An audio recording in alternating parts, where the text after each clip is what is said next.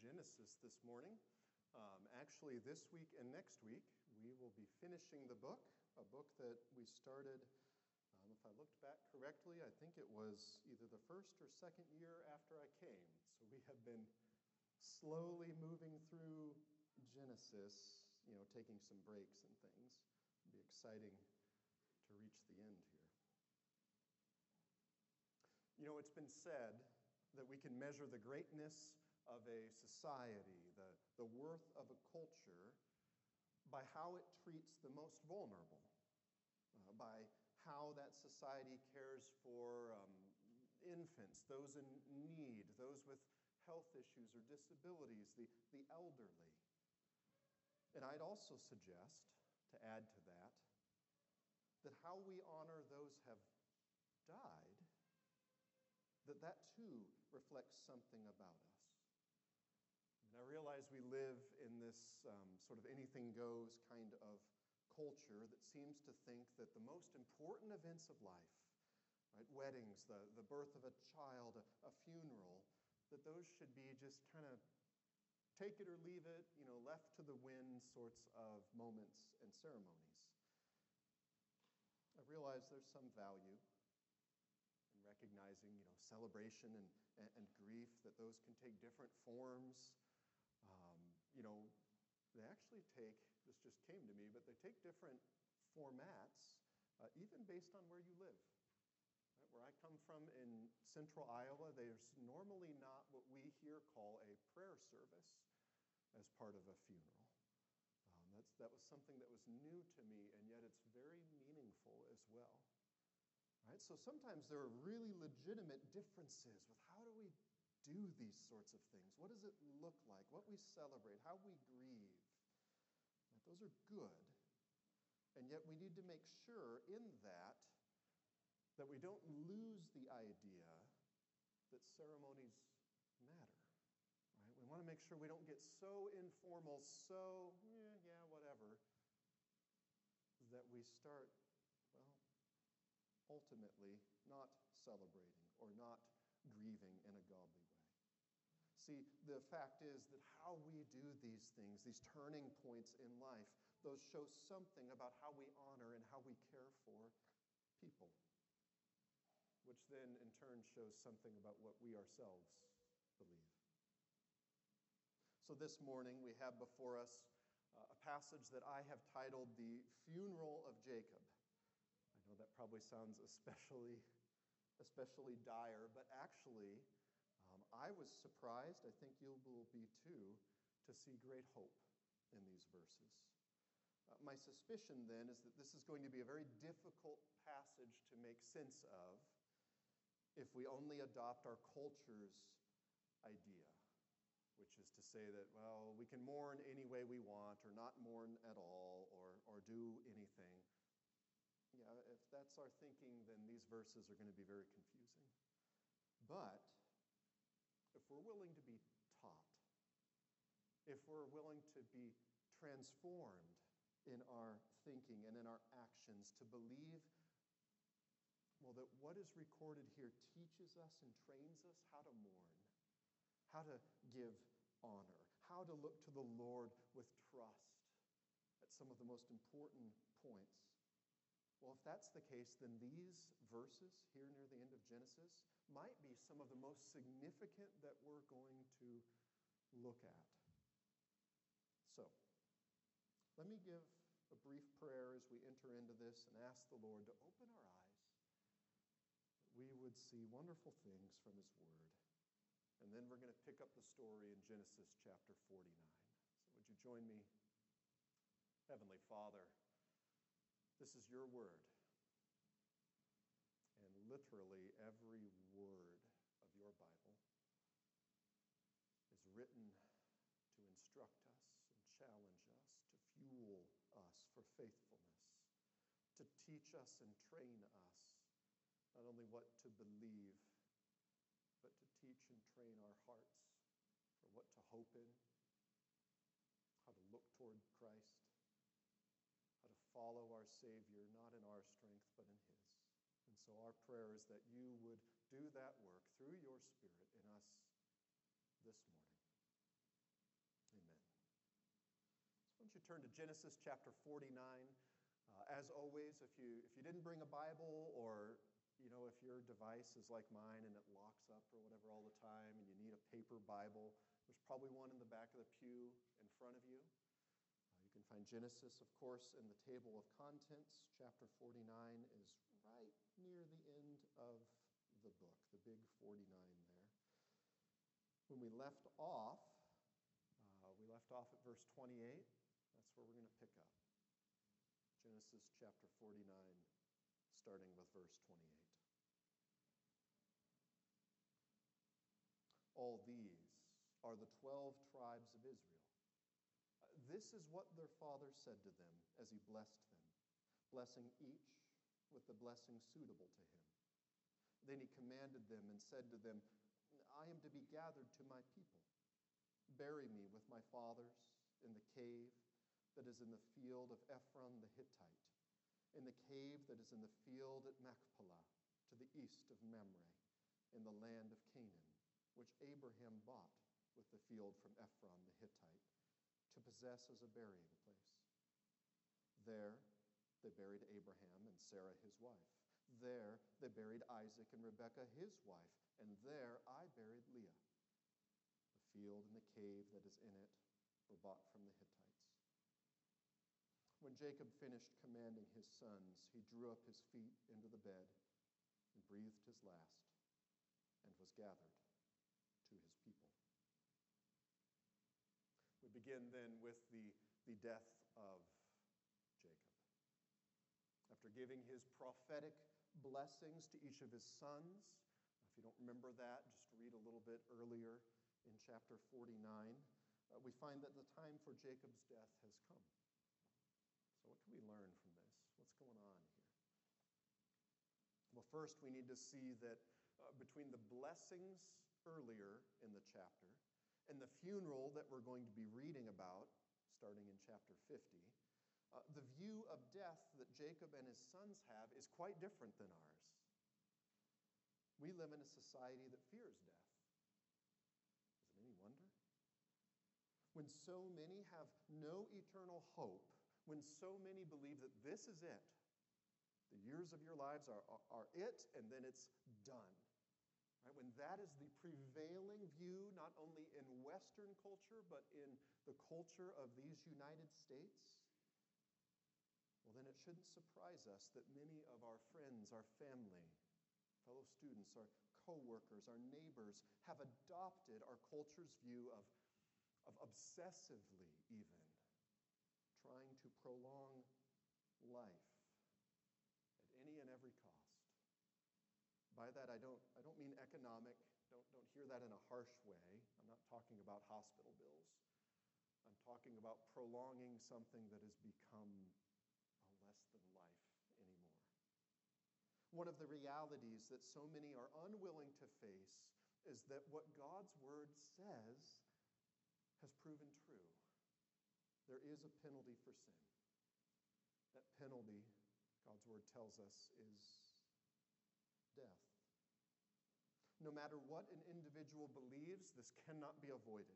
Uh, from the person living under a bridge to the tech billionaire, God's word will be found true. Heard, kind of the latest thing coming out of Silicon Valley is well, can we, can we figure out some sort of cryogenic freezing? You know, so we're going to freeze the bodies of these, these rich billionaires so that, that someday maybe we'll be able to reanimate them using our technology. Right? That's what I would see as an obsessiveness with trying to prolong this life in the here and now. It almost borders on a religious faith, even if not true religion. And what's interesting to me that as wise as we think we are in our own day, as, as much smarter as we think we are than people of, well, Bible times, much less anyone in between, the fact is that these folks there in Egypt have it right. They understand that what God has said is true. Now, that in no way makes death a good thing, don't, don't misunderstand, but it does mean that they respond very differently than we are tempted to.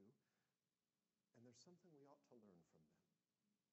And that brings me to the second point, because I want you to notice how Jacob speaks of his, his last will, you might say.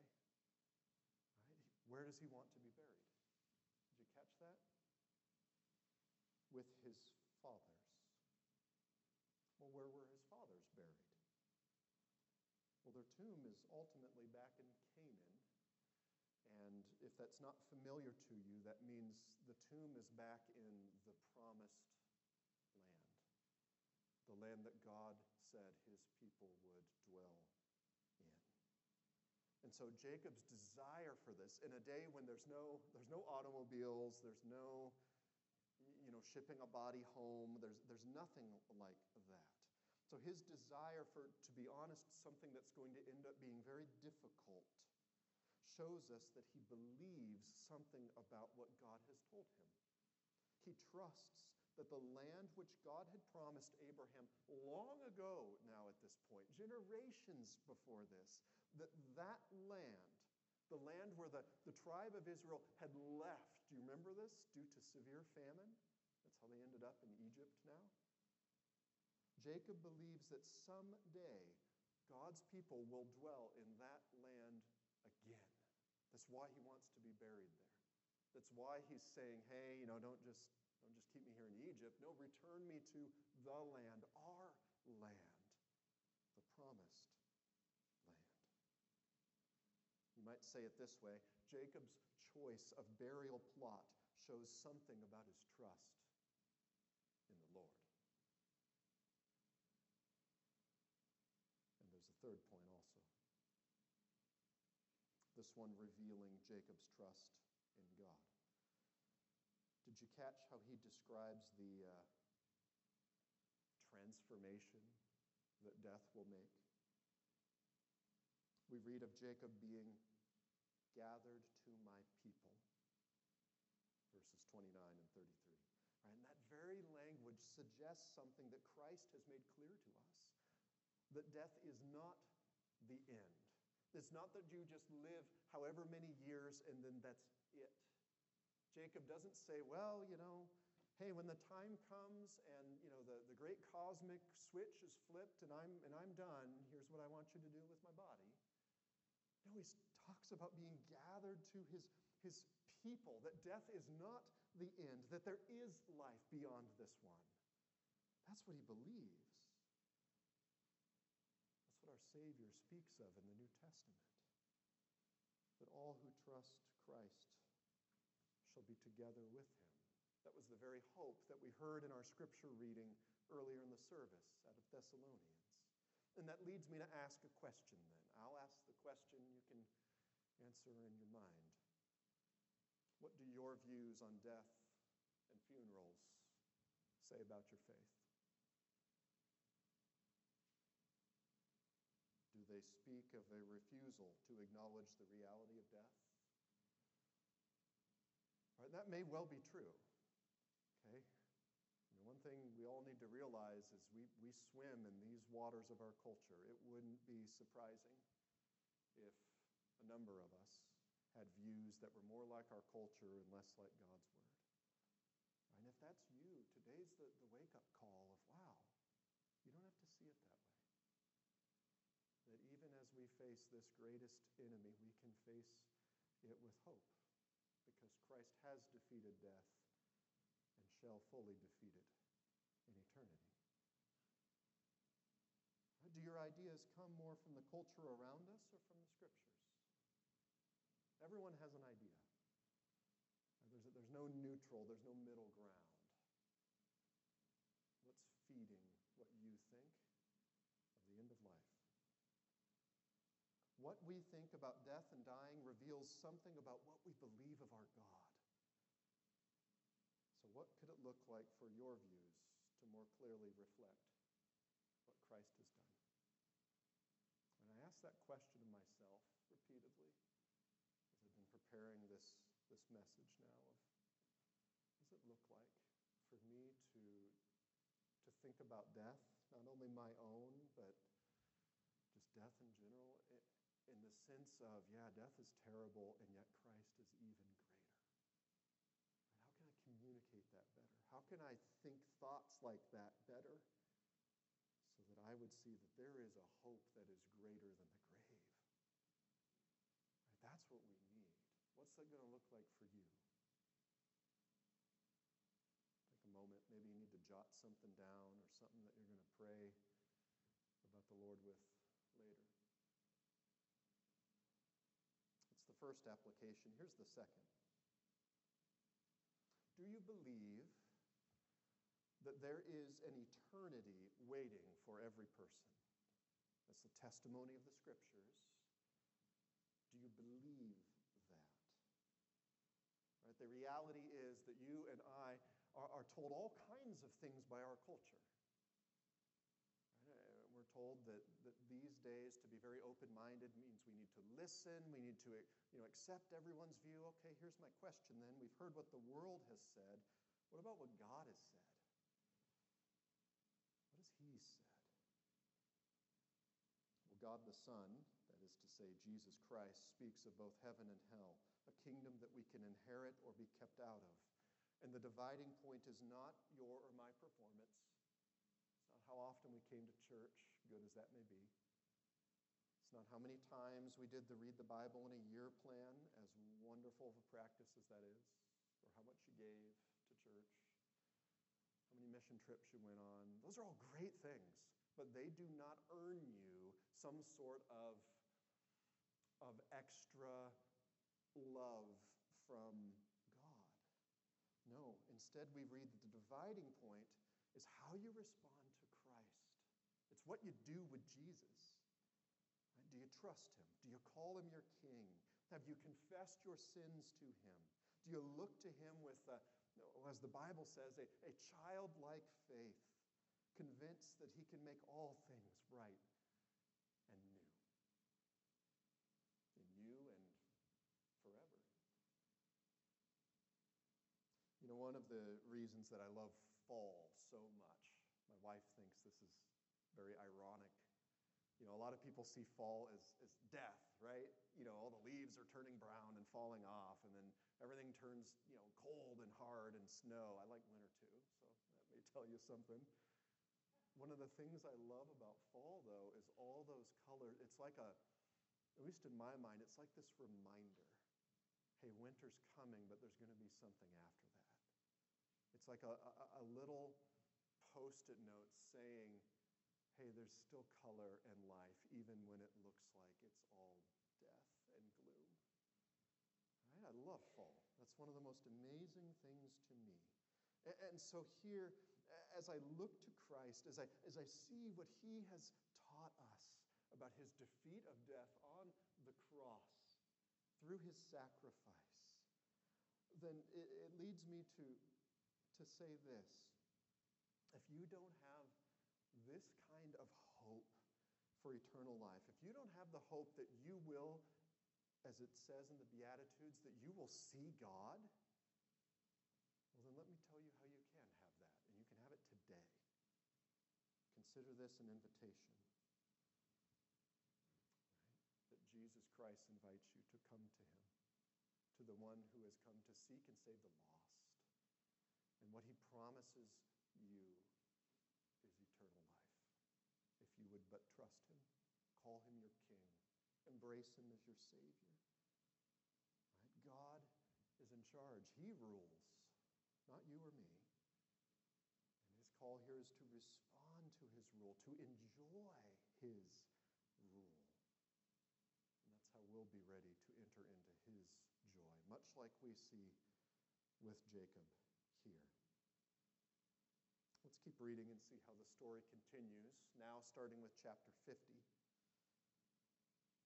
Then Joseph fell on his father's face and wept over him and kissed him. And Joseph commanded his servants, the physicians, to embalm his father. So the physicians embalmed Israel. Forty days were required for it, for that is how many are required for embalming. And the Egyptians wept for him 70 days speak of the death of Jacob, now we speak of grieving Jacob. I realize there's a whole lot we could probably say at this point about funeral practices and cultures, and largely I'm going to leave that for another sermon. Because here I just want to point our attention to two things. Uh, the first, I want you to note the care of God's people for the physical body. The, the picture always given in the scriptures of how we treat a, a dead person involves great care and honor for them, even in death. Remember how the Gospels spoke of the care given to Christ's own body after the crucifixion? Right, almost that kind of, you know, sneaking in at night and, you know, after, after getting permission, it's like, okay, we're going to take the body down and we're going to prepare it and, and you know, we're, we're afraid of, of further persecution and what's, what's all this going to look like? But they, they were doing what they could to honor Christ, even in death. Do you also remember then that at Christ's resurrection, he walked out of that tomb? Right? This is why early Christians often speak of death using that metaphor of sleep. Right? Christ even gets mocked for this when he performs one of his greatest miracles of, uh, of a resurrection, where they say, you know, this person's dead. You know, how, how dare you say they're sleeping? But in the power of Christ, that is what death is, you might say.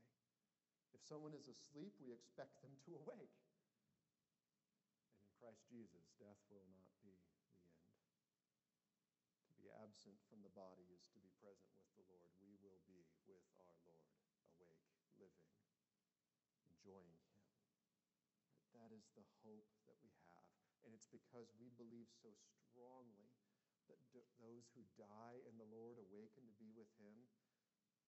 That's why we have this kind of, of care, this kind of honor, this kind of trust and belief in what God has done and will do. Secondly, then, I want you to notice Joseph's grief because I think there's something really important here. Our, our, culture's refusal to deal with death well means that we also don't know how to grieve well. You should walk away today realizing that godly grief is a healthy part of trusting the Lord. It's okay. Right? Joseph is, is in, in many ways, kind of a man's man. Want you to notice, especially you guys out there, that he weeps over his father. Right? That doesn't mean that he doesn't trust God. That doesn't mean that he doesn't believe that, that God will raise the dead. It doesn't mean any of that. It means that death really does sting. There really is a loss, and it is okay to acknowledge that. Right? I think this reality gets overlooked that the reality of death is part of the fall. That's a result of sin. We should grieve over that. Because if we don't, then it makes Christ's work to redeem us, Christ's sacrifice to give us eternal life, something all that much harder to grasp. So, by all means, yes, let us celebrate life and eternal life in Christ, of course. But let's not act as if death itself should be cheery, should be seen in some sort of Hallmark movie kind of terms, right? It's the enemy. Jesus has and shall fully defeat it.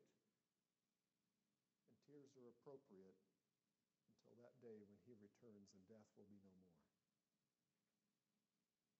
And all of that brings me to our final verses this morning. Look at verse 4. When the days of weeping for him were past, Joseph spoke to the household of Pharaoh, saying, If now I have found favor in your eyes, please speak in the ears of Pharaoh, saying, My father made me swear, saying, I am about to die. In my tomb that I hewed out for myself in the land of Canaan, there shall you bury me. Now, therefore, uh, let me please go up and bury my father. Then I will return. And Pharaoh answered, Go up and bury your father as he made you swear. So Joseph went up to bury his father. Uh, with him went up all the servants of Pharaoh. the elders of his household, and all the elders of the land of Egypt, as well as all the household of Joseph, his brothers, and his father's household. Only their children, their flocks, and their herds were left in the land of Goshen. And there went up with him both chariots and horsemen. It was a very great company.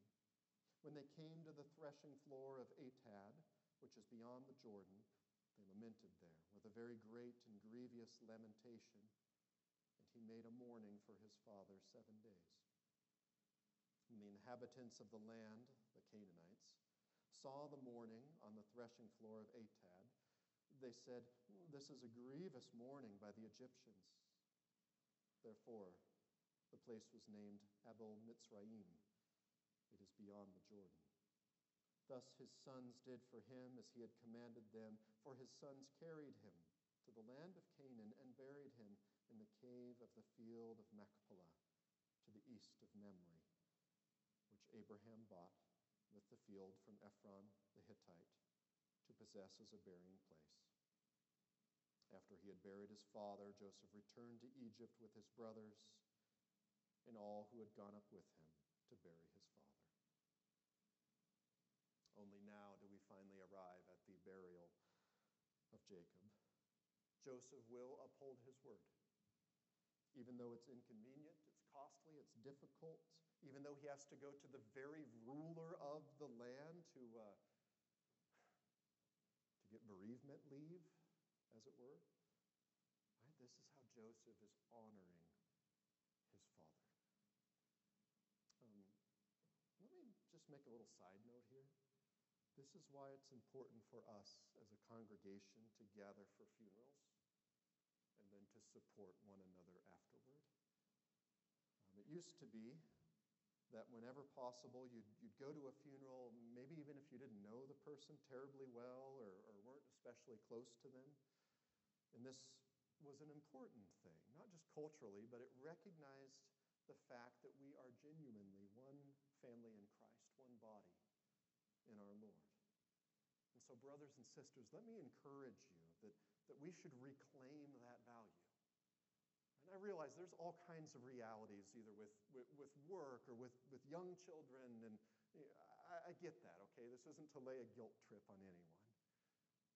But it is to make us think a little bit. Right? Just as we celebrate together, we should also grieve. Paul writes of that. It's an incredibly biblical thing to rejoice with those who rejoice and mourn with those who mourn.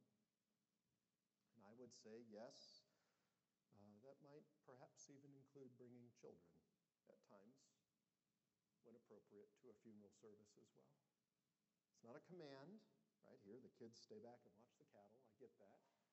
But it is to say, parents, if you want your kids to start having a biblical view of death, if you want them to have a view of death that's marked not primarily by fear, but by hope. Wouldn't it be a good teaching moment to show them how Christians can both grieve together and grieve not without hope? So, at the end of all this, where do we stand? Well, we're left with a picture of Jacob, last of the patriarchs, now being buried in faith we're left with the reality that the torch has now been passed on to the next generation of Israel's family line. We're left with the very real challenge that, that how we remember a person's life shows something of what we believe. And I think all of those lead to the most fundamental fact. What gets Joseph and his brothers through all the same faith that their father had and has, right? Even then, enjoying a faith rooted in God's promises. What about you? The reality is that Christ has promised a future for us. There is a future for his people, for, for his church, not the building right? a, future not filled with, with the darkness of funerals, but instead a future filled with life and life eternal. Right? When Christ rose from the grave, he showed that death itself had been defeated. Isn't that amazing? That death itself, the enemy that none of us can fully stave off,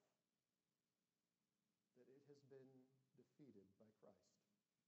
That even now, dying will, will someday mean no more at all. I love that. Right? That our Christian hope is not a vain one. No, instead, our hope is that we will be with Jesus. And I speak of that in the, in the good sense of hope, not the, well, I hope it happens, but in the, this is what drives us, is this belief of what will happen, heavenly hope, as it's called. Right? That we will enjoy his kingdom, that death and funerals not only has been defeated, but also will be no more at all. Right? Let's have that reality be present, be driving, be formative in our thoughts of death and dying. Let's reflect those truths in how we encourage, how we weep with each other in the wake of a funeral. Let's be a congregation known for burying well, for burying with tears, yes, but for burying also with hope in our Lord. That his forgiveness of sins means that the curse of sin, death, has been defeated. It's been defanged. It might still hurt now, but it will not forever. That's our hope. That's how we look to the Lord. That's how we trust him here, now, and eternally. Let's pray.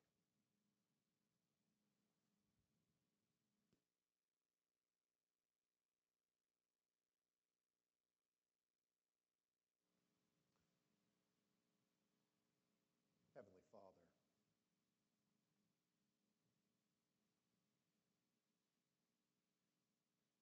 we have something in common with every person who has lived before us on this planet. And that is that the curse of death remains. And yet in Christ, that is a curse that has been defeated, that shall be removed, and will be no more.